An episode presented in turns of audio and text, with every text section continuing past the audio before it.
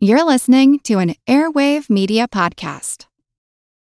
When you need mealtime inspiration, it's worth shopping Kroger, where you'll find over 30,000 mouthwatering choices that excite your inner foodie. And no matter what tasty choice you make, you'll enjoy our everyday low prices, plus extra ways to save, like digital coupons worth over $600 each week. You can also save up to $1 off per gallon at the pump with fuel points. More savings and more inspiring flavors make shopping Kroger worth it every time. Kroger, fresh for everyone. Fuel restrictions apply.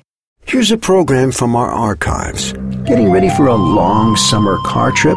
Well, if the kids are tired of counting license plates, here's another way they might pass the time, making use of one of the inevitable byproducts of highway driving.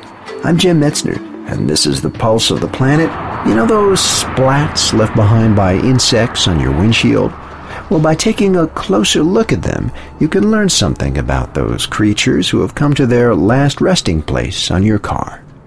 Mark Hostetler is an urban ecologist at Arizona State University and the author of an unusual field guide called That Gunk on Your Car.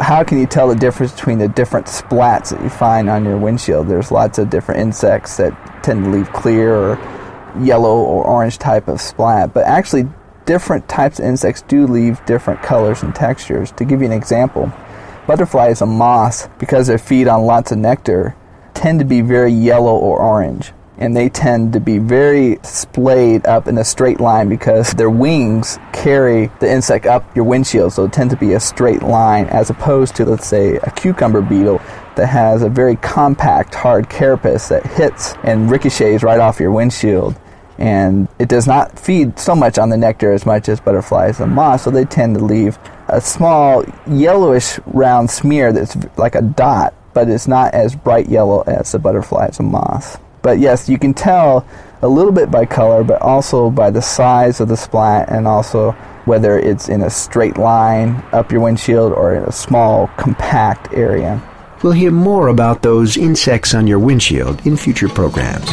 Additional funding for this series has been provided by the National Science Foundation.